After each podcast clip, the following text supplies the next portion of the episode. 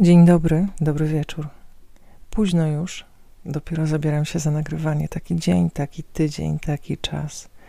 Bez oddechu, ale tu w podcaście pora na oddech, ponieważ, ponieważ kilka ostatnich odcinków było mocno warsztatowych, więc żeby cię nie zadręczyć celami i pragnieniami protagonistów i antagonistów, sama się nim zmęczyłam, opowiem dzisiaj o procesie pisarskim. Opowiem o nim krótko, ponieważ sama w nim siedzę po uszy. Wszechświat, który ostatnio dał mi kilka lekcji o obfitości i zaufaniu, pokazuje, że w życiu zawodowym, tak jak w prywatnym, również się pojawiają kumulacje kreatywnych dobrodziejstw.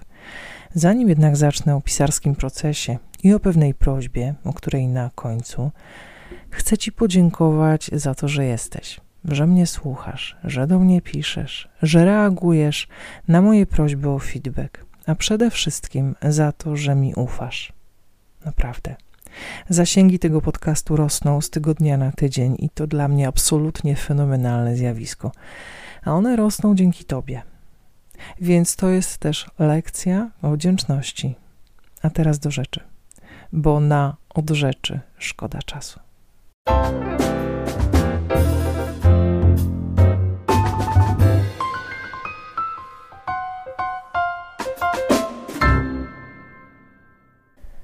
Jako początkujący pisarz lub początkująca pisarka zmierzysz się, a może już się mierzyłaś, mierzyłeś, z tym, co nazywam procesem pisarskim.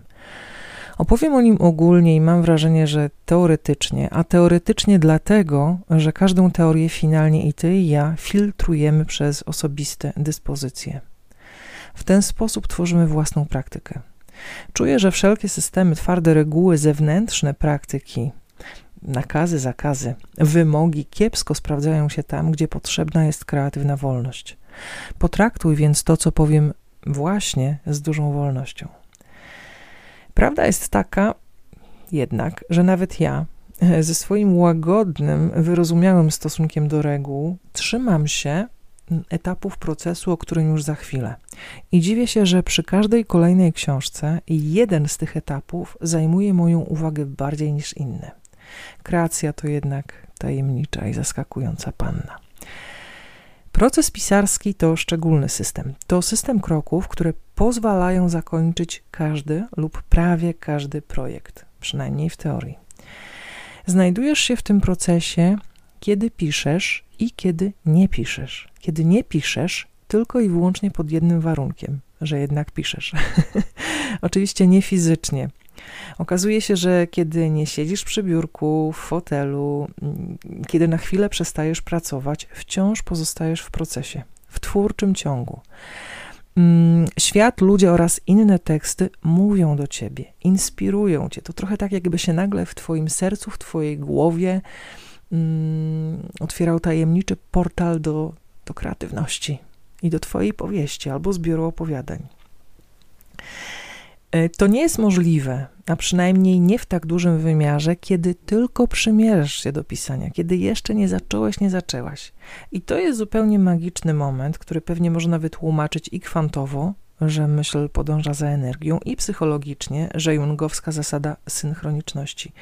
Nie zamierzam tego wyjaśniać, po prostu sprawdź to sam sama. Kiedy wchodzisz w proces?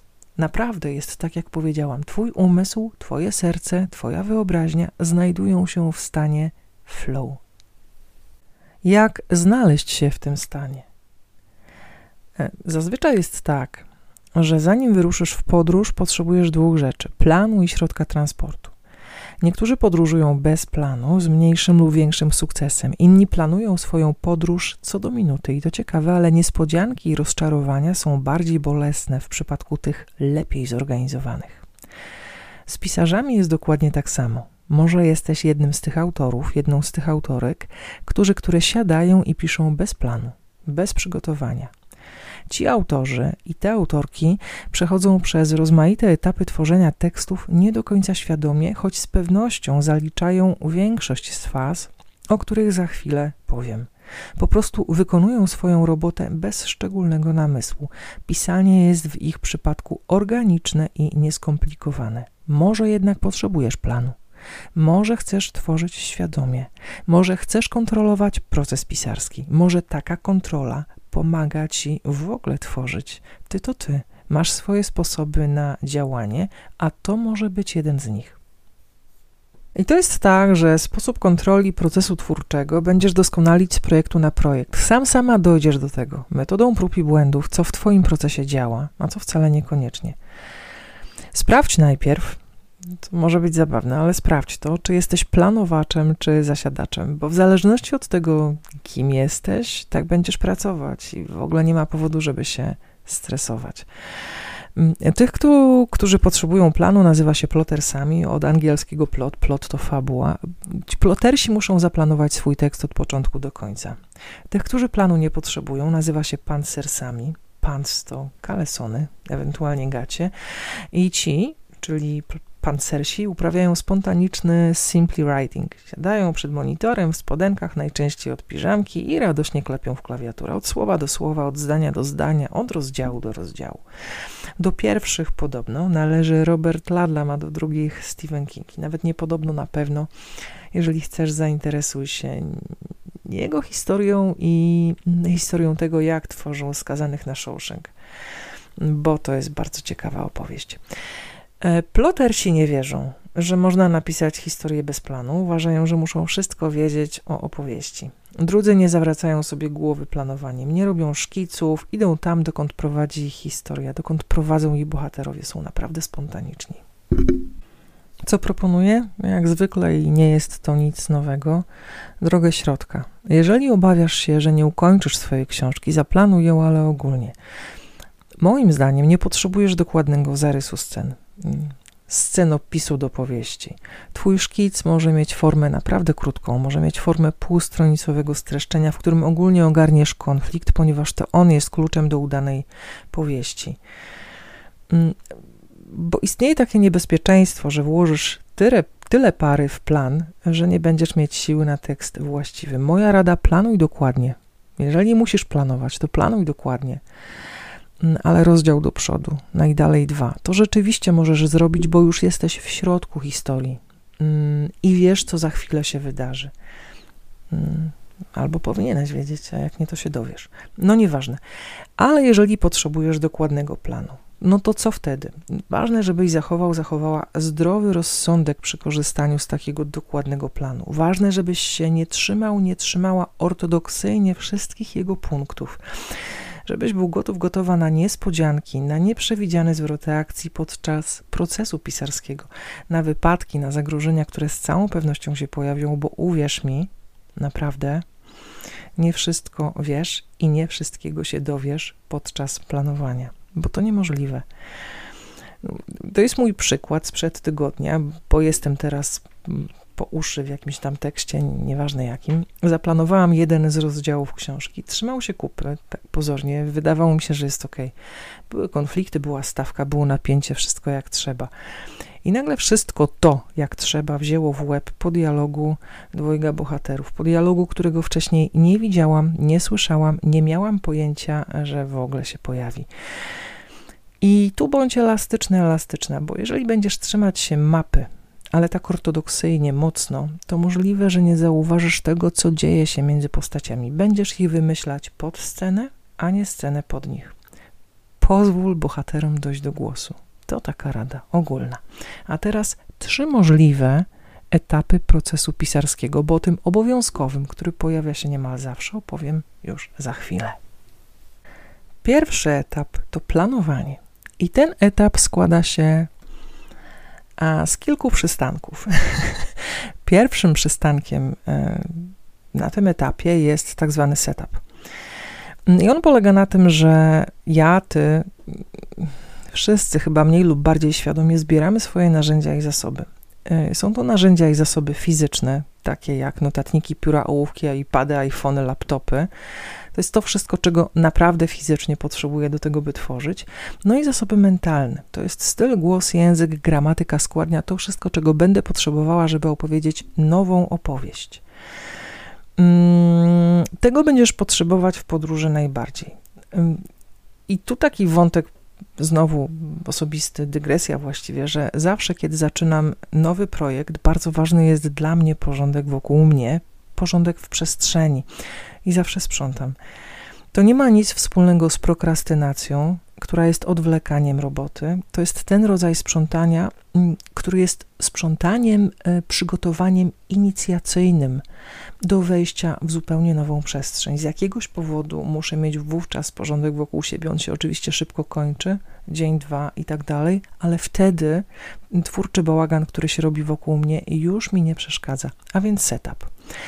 Drugi etap planowania, właściwie nie etap, drugi przystanek e, w tym etapie planowania to jest twórcza burza.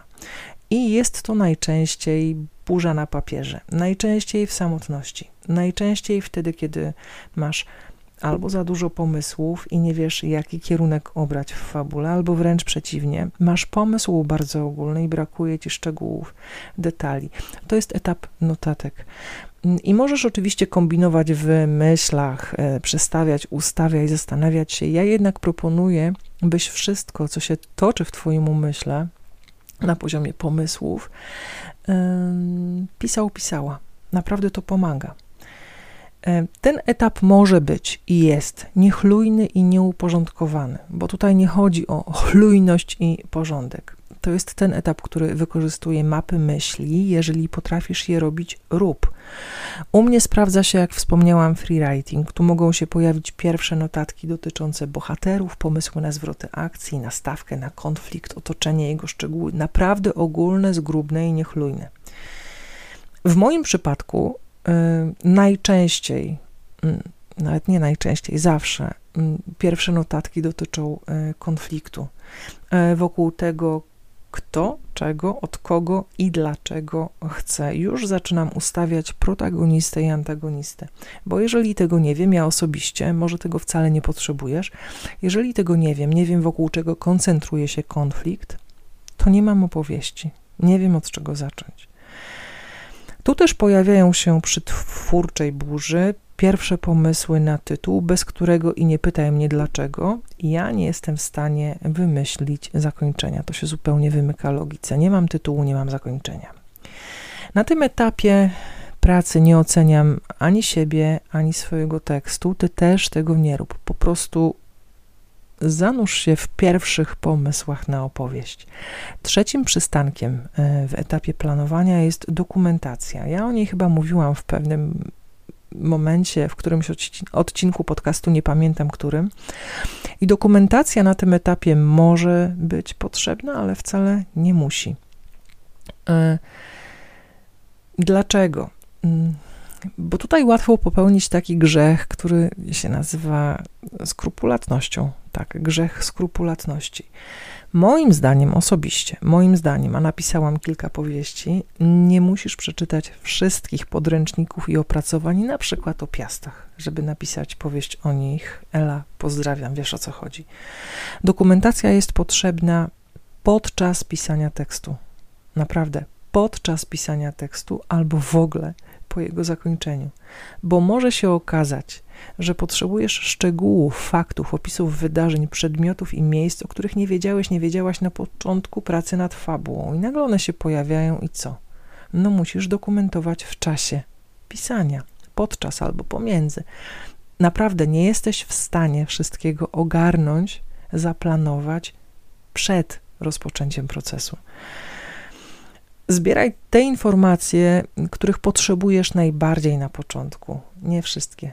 Te, których potrzebujesz najbardziej. Cała reszta pojawi się z czasem i tę resztę obiecuję ci, z czasem uzupełnisz. Nadmierna dokumentacja to jest naprawdę super pomysł na prokrastynację, na zniechęcenie, na odchodzenie od tego, co naprawdę ważne, od pisania.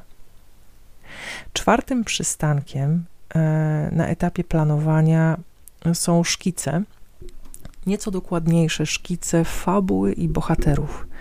I możesz te szkice robić na wykresie strukturalnym, już na wykresie strukturalnym. Ja jeszcze o strukturze dokładnie nie mówiłam i nie wiem, czy będę mówiła, bo jest to jednak dosyć kulawa forma mówienia, podcast o tym, co naprawdę ważne i czemu należałoby poświęcić 3 godziny.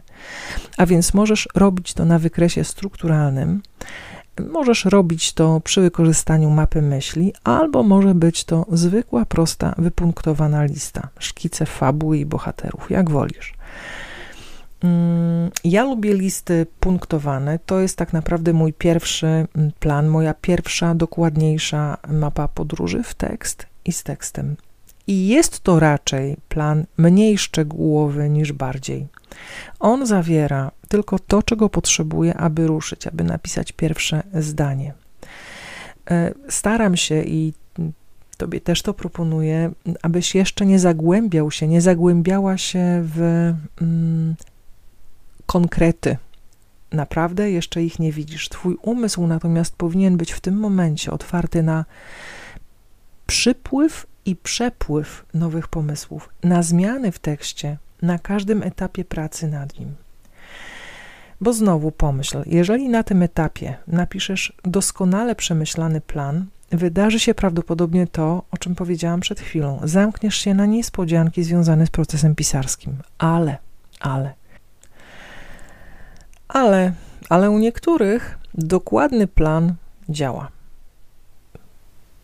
Po prostu. Nie wiem, jak to się dzieje, ale działa. Więc jeżeli działa u ciebie, to bądź na to uważny, uważna i naprawdę postępuj tak, jak dyktuje ci intuicja. Bo to jest ważne.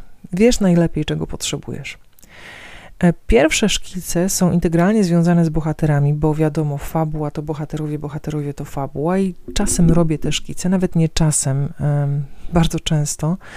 Mm, czasem robię tylko i wyłącznie te zabawne momentami kwestionariusze mm, bohaterów.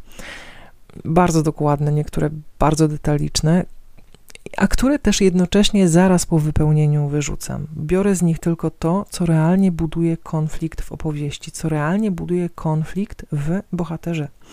Zazwyczaj z tych szkiców, które piszę, które sobie notuję, wyłaniają się pełnowymiarowi, pełnometrażowi bohaterowie. I uwaga, niektóre z tych postaci wykorzystuję, niektóre łączę na przykład dwie albo trzy w jedną, a niektórych w ogóle na tym etapie jeszcze nie widzę. Niektóre pojawiają się dopiero wtedy, kiedy zaczynam pisać. A zmiany, ciągle o tych zmianach, no niestety tak jest ten etap, etap planowania. Tutaj wszystko jest mm, możliwe. Zmiany pojawiają się, jeżeli chodzi o bohaterów, szybciej niż może ci się wydawać. Naprawdę. Zaraz wejdziesz w pierwszy rozdział i zobaczysz, że są rzeczy, których naprawdę sobie nie wyobrażałeś, nie wyobrażałaś. I wreszcie ostatni przystanek na tym pierwszym etapie, na etapie planowania, to jest świat przedstawiony, konieczny do wykreowania każdej opowieści, zarówno współczesnej, jak i historycznej, jak i science fiction, jak i fantazy. E, w przypadku tych dwóch ostatnich, no ale też nie tylko tych dwóch ostatnich, w ogóle takich, w których kreujesz świat przedstawiony, którego nie ma, Możesz wykreować dowolnie mm, wybraną rzeczywistość, nieistniejącą rzeczywistość, ale pamiętaj, że kiedy już o niej piszesz i napiszesz, ona zaczyna istnieć. W związku z tym musisz wziąć odpowiedzialność za ten świat. Obowiązuje cię zasada prawdopodobieństwa, konsekwencji i spójności tego świata. W tym miejscu, przy okazji świata przedstawionego, zastanawiam się również nad e, miejscami, nad otoczeniem i wyznam ci, że kieruję się zazwyczaj prostą regułą, zupełnie nie z lenistwa, zupełnie z innego powodu, regułą następującą: im mniej dokumentacji, tym lepiej. Najczęściej wybieram te miejsca, które doskonale znam i przenoszę do wymyślonej przestrzeni. To działa. Dlaczego to działa? Walorem takiego triku jest to, że zupełnie inaczej opisuje otoczenie, którego zapach i smak pamiętam i emocje, które się z nim wiążą. Tych emocji nie muszę już wymyślać, a one są kluczowe. I tu na poziomie planowania ważna jest jeszcze jedna kwestia, mm, która nie jest przystankiem obowiązkowym, ale mm, lubię się nad nią pochylić tak osobiście i głęboko, to znaczy sprawdzam swoją intencję. Dlaczego chcę napisać tę, a nie inną historię?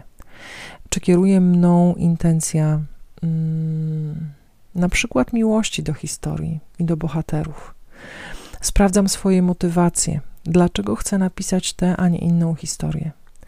I te odpowiedzi są zazwyczaj bardzo osobiste, Mm, nie będę się dzieliła, mm, rzecz jasna, e, wnioskami. E, zadaj sobie pytanie o to, dlaczego ta, a nie inna historia? Co chcesz tą historią osiągnąć? Mm, I dlaczego chcesz ją opowiedzieć w ten, a nie inny sposób? Sposobu może jeszcze nie znasz, jesteś na etapie planowania, ale jakaś emocja e, pociąga cię na tym etapie najmocniej. Czy jest to emocja taka jak gniew, złość, potrzeba udowodnienia komuś czegoś, czy też może miłość do historii? Nie wiem. E, to jest bardzo osobisty wątek i z tym wątkiem Cię zostawię. A teraz przejdźmy do kolejnego etapu. Kolejny etap to opisanie. I to jest bardzo prosty etap, ponieważ na tym etapie tylko piszesz. Um, no ale nie jest tak łatwo. Powodzenie tego etapu y, wiąże się z kilkoma kwestiami. Po pierwsze, czy wiesz, co chcesz napisać? Jak dobrze znasz swoją historię? Jak dobrze znasz gatunek, w którym piszesz? Bo jeżeli znasz i historię, i gatunek, powinno pójść gładko, nawet jeżeli pojawią się niespodzianki. Po drugie, tu warto sobie odpowiedzieć, może jeszcze nawet na etapie planowania, jak szybko chcesz napisać. Ale jeżeli odpowiesz sobie na to pytanie na etapie planowania, to podczas pisania warto trzymać się planu. Dlatego sprawdź swoje ograniczenia, ustal codzienny target, trzymaj się tego targetu, pisz. Tu polecam Ci 14 odcinek podcastu, w którym wyliczam y, na co oraz ile czasu potrzebujesz hmm? przy pisaniu. To prosta matematyka, wymaga jednak dyscypliny. Etap związany z pisaniem zamyka się właściwie w jednym jedynym zdaniu i zapamiętaj je sobie bardzo proszę, bo być może będziemy pracowali kiedyś wspólnie, tak albo inaczej.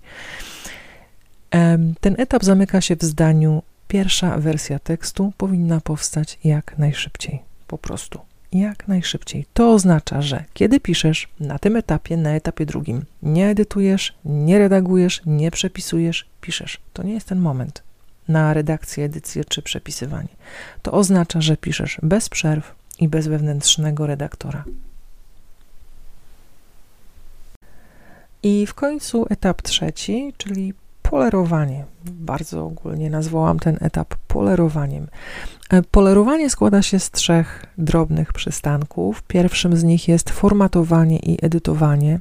To jest bardzo ważny moment, niestety lekceważony przez wiele autorów i wiele autorek. To jest wybór czcionki, ustawienie marginesów, podział na akapity, właściwy zapis dialogów zawsze od akapitu.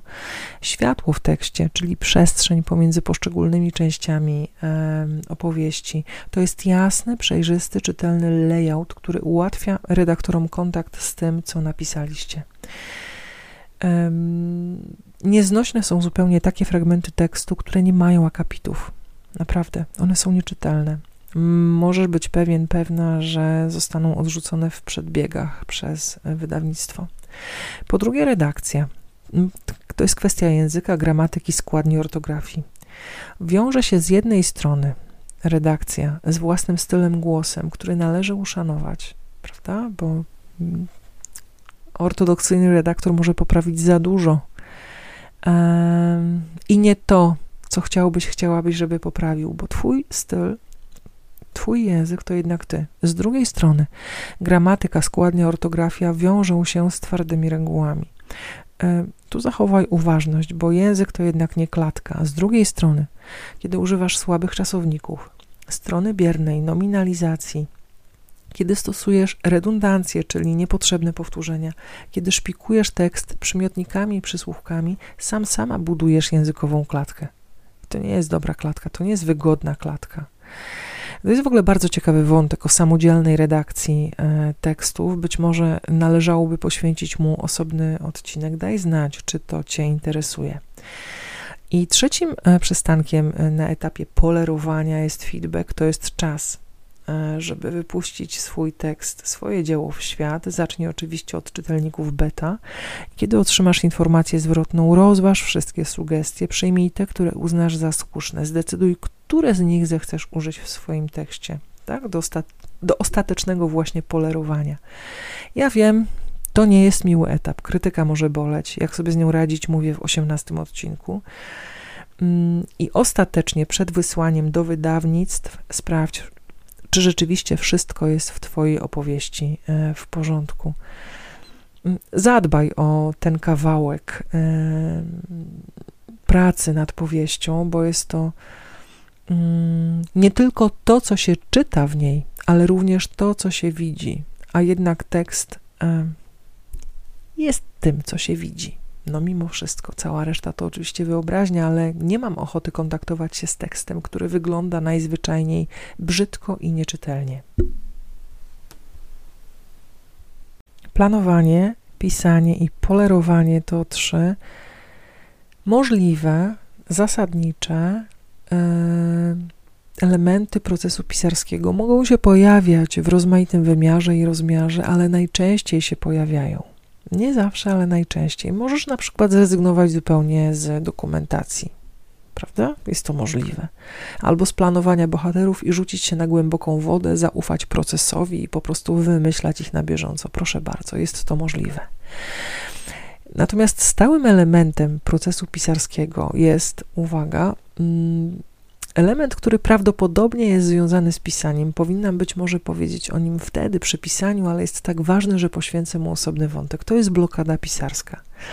Jest nieodłączną częścią procesu, jest zupełnie naturalna i wynika z dynamiki procesu, bo nie można być w ciągłym flow, chyba że na amfetaminie. Niektórzy twierdzą, że blokada pisarska to mit. Ja też tak twierdziłam jeszcze w 17 odcinku podcastu z lipca zeszłego roku arogancko powiedziałam, że w nią nie wierzę i tu sprostowanie. Ja w nią chyba wtedy rzeczywiście nie wierzyłam, bo nie pisałam. Zapomniałam, że ona się pojawia, a wtedy nie pisałam. Więc pokornie uznaję, bo teraz piszę, że kiedy jestem w procesie, ona rzeczywiście przychodzi. E, bo pisanie to nie jest prosta czynność. Pisanie to tak naprawdę dużo więcej niż przelewanie słów na kartkę papieru. To w pewnym sensie stan umysłu, a umysł mm, z rozmaitych powodów miewa swoje ograniczenia. E, przyczyny blokady pisarskiej mogą być różne. Od zwykłego zwątpienia w projekt po konkretne wersje warsztatowe. No nie tylko w projekt można zwątpić, można zwątpić też w siebie, może nawet szybciej niż w projekt. Zupełnie inaczej pracuje się z blokadą, której przyczyną jest na przykład strach, lęk przed oceną na przykład, niż z blokadą, która jest związana z kwestiami warsztatowymi, na przykład konfliktem fabularnym. Bez względu na to, jakie są przyczyny blokady, skutek jest e, w sumie taki sam. Nie piszesz. Co możesz zrobić w takiej sytuacji? Mm, kiedy nie możesz pisać e, powieści albo zbioru opowiadań, pisz cokolwiek, naprawdę. E, zacznij od bardzo prostych ćwiczeń. Te ćwiczenia mają swoją nazwę The Moving Pen. E, czyli pióro e, w ruchu. E, pisz cokolwiek, zaczynaj od zdań, które wyrywasz, zapożyczasz od swoich ulubionych pisarzy, od słowa, które cię pociąga, od czegokolwiek. Mm, to zadanie ma jeden, jedyny cel właśnie uruchomić cię pisarsko, sprawić, żebyś się nie zatrzymywał, nie zatrzymywała w procesie. Następnie pracuj w krótkich odcinkach czasu. Postanów sobie, że w tym tygodniu napiszesz tylko rozdział albo pół rozdziału, nie w tym w ogóle, w następnym, w jakimkolwiek, albo tylko i wyłącznie scenę. Umów się ze sobą na codzienne sesje pisarskie, nawet jeżeli nie będą one związane z pisaniem Twojej powieści albo zbioru opowiadań. No i przewiduj, bo jeżeli czujesz, że nadciąga blokada pisarska, ta gorsza, czyli ta związana z emocjami, z poczuciem e, własnej wartości. Mm, ogranicz wówczas swoje pisanie do minimum, naprawdę do minimum. Mm, przeznacz na nie na przykład 10 minut dziennie, 20 minut dziennie, 15 minut dziennie, ale pisz. Bo najgorszą rzeczą, jaką możesz zrobić, to poddać się i nie pisać w ogóle. Oczywiście zdarzają się takie momenty. Życie jest życiem. W moim życiu twórczym też się zdarzają takie momenty, że nie piszę. Czasem nie jest to związane z blokadą pisarską, tylko z rozmaitymi innymi ograniczeniami.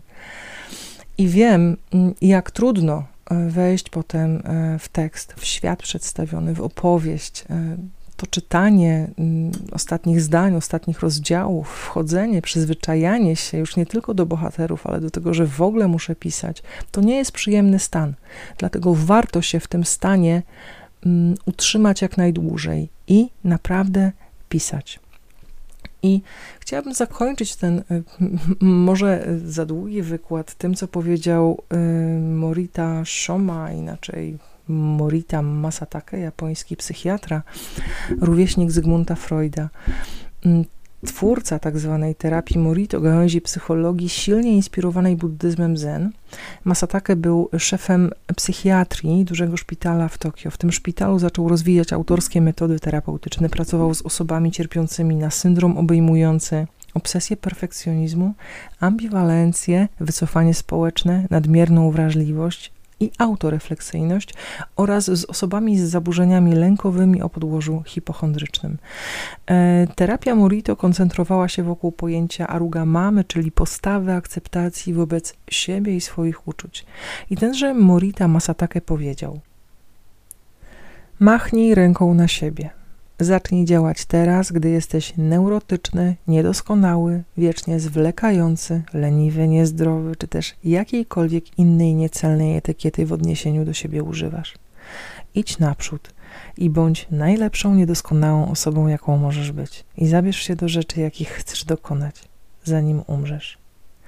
Więc jeżeli przyciśniecie twórcza niemoc, machnij ręką na siebie.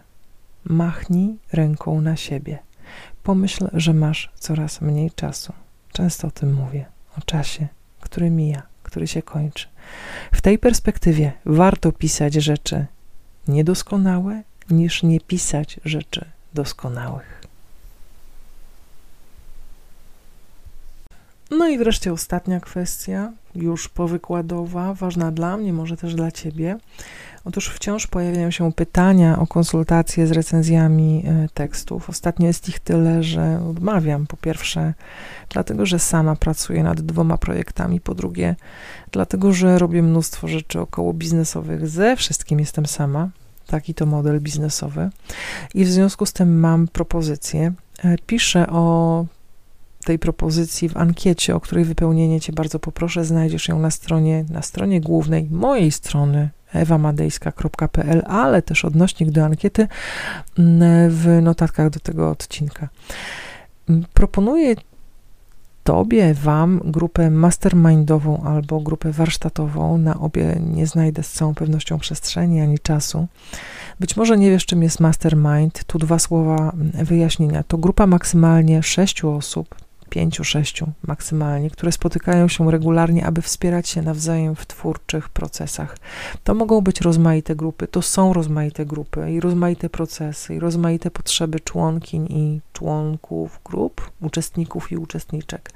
Mnie zależy na osobach, które są w procesie pisarskim, czyli piszą, realnie piszą powieść albo zbiór opowiadań, zasadniczo mm, pracują nad fikcją literacką, tak? Czyli piszesz, piszesz, dołączasz do grupy mastermindowej.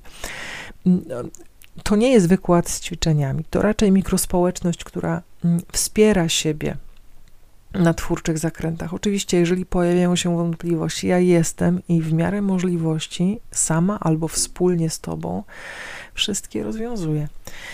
E, chodzi oczywiście o rozwiązania fabularne. Zależy mi również na osobach, które mają czas i przestrzeń na pisarską robotę, ponieważ pomiędzy spotkaniami powinny powstawać kolejne części powieści lub zbioru opowiadań, nad którymi i ja, i cała grupa będziemy się pochylać i dawać autorowi, autorce informacje zwrotne. Mastermind, jakbym miała podsumować jednym zdaniem, to przestrzeń na inspirację, na motywację, ale też na trudniejsze momenty, również emocjonalne, które pojawiają się, już wiesz, w procesie pisarskim. Warsztaty natomiast, no warsztaty to jest twarda wiedza od podszewki.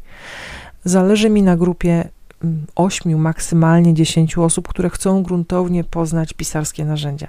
Na każde spotkanie tak, i tutaj będzie wykład. Na każde spotkanie składają się wykład wraz z dogłębną analizą wszystkiego, co piszą uczestnicy i uczestniczki e, warsztatów. Mm, kiedy zaczynasz warsztaty, nie musisz być w procesie pisarskim. Warsztaty mają cię w ten proces e, wprowadzić. Pierwsza część każdego spotkania to wykład z twardą wiedzą, wykład podczas którego opowiadam o narzędziach, o bohaterze, strukturze, dialogach, konflikcie, opisach, ale też o redakcji edycji pierwszej wersji tekstu, samodzielnej redakcji edycji. Po wykładzie odpowiadam na wszystkie pytania i wątpliwości, one się zawsze pojawiają. Druga część to rzeczowy feedback, który daję ja oraz wszyscy uczestnicy i uczestniczki do każdego nadesłanego tekstu. To żelazna zasada. Czytamy wszystko, co napiszą inni oraz udzielamy informacji zwrotnej. W ten sposób tworzę, tworzymy wspólnie takie otoczenie ważnych dla Ciebie tak naprawdę już za chwilę czytelników beta. Po każdym spotkaniu zadaję autorskie ćwiczenia, które z jednej strony pokazują, jak stosować w praktyce to, o czym mówiłam na wykładzie, z drugiej strony wprowadzają w kolejne zagadnienia. To jest sprawdzona struktura warsztatów. Ja ją wypróbowałam wielokrotnie, ona działa. Za każdym razem jednak coś modyfikuję, nigdy nie jest tak samo. To wszystko zależy od twórczej dynamiki grupy. Ona bywa różna, czasem bardzo wymagająca. E, w mastermindowym i warsztatowym pakiecie znajduje się godzina e, konsultacji indywidualnych dla każdego uczestnika i każdej uczestniczki, podczas której mm, każdy będzie mógł się podzielić ze mną tym, co powstało w ciągu dwóch tygodni, miesiąca, najdalej trzech miesięcy po zakończeniu zajęć. Ja przeczytam każdy tekst, udzielę informacji zwrotnej i podrzucę wskazówki na drogę. Spotkania będą się odbywać co dwa tygodnie. Myślę, że chciałabym zacząć w drugiej dekadzie kwietnia. Link do ankiety, w której pytam Cię, co wolisz, mastermind czy warsztaty, znajdziesz, tak jak powiedziałam, w opisie do odcinka na Facebooku i na mojej stronie. Powtórzę, podeślę go również w najbliższym newsletterze. A w newsletterze już w poniedziałek ciąg dalszy historii o tym, co się wydarzyło 9 marca 1978 roku. Zapisz się, ponieważ moja opowieść i marcowe zadania o emocjach i zmysłach czekają na Ciebie. Jeżeli masz pytania, koniecznie do mnie napisz kontakt małpa ewamadejska.pl. Weź proszę udział w ankiecie, jest dla mnie ważna, być może dla Ciebie również. Dzięki Twojej podpowiedzi będę wiedziała, na czym się skoncentrować. No, oprócz podręcznika, bo nowa powieść przy tych wyzwaniach to naprawdę Michałek. Tymczasem dobranoc, do usłyszenia. Pozdrawiam gorąco i raz jeszcze dziękuję, że jesteś, że słuchasz, że mi ufasz.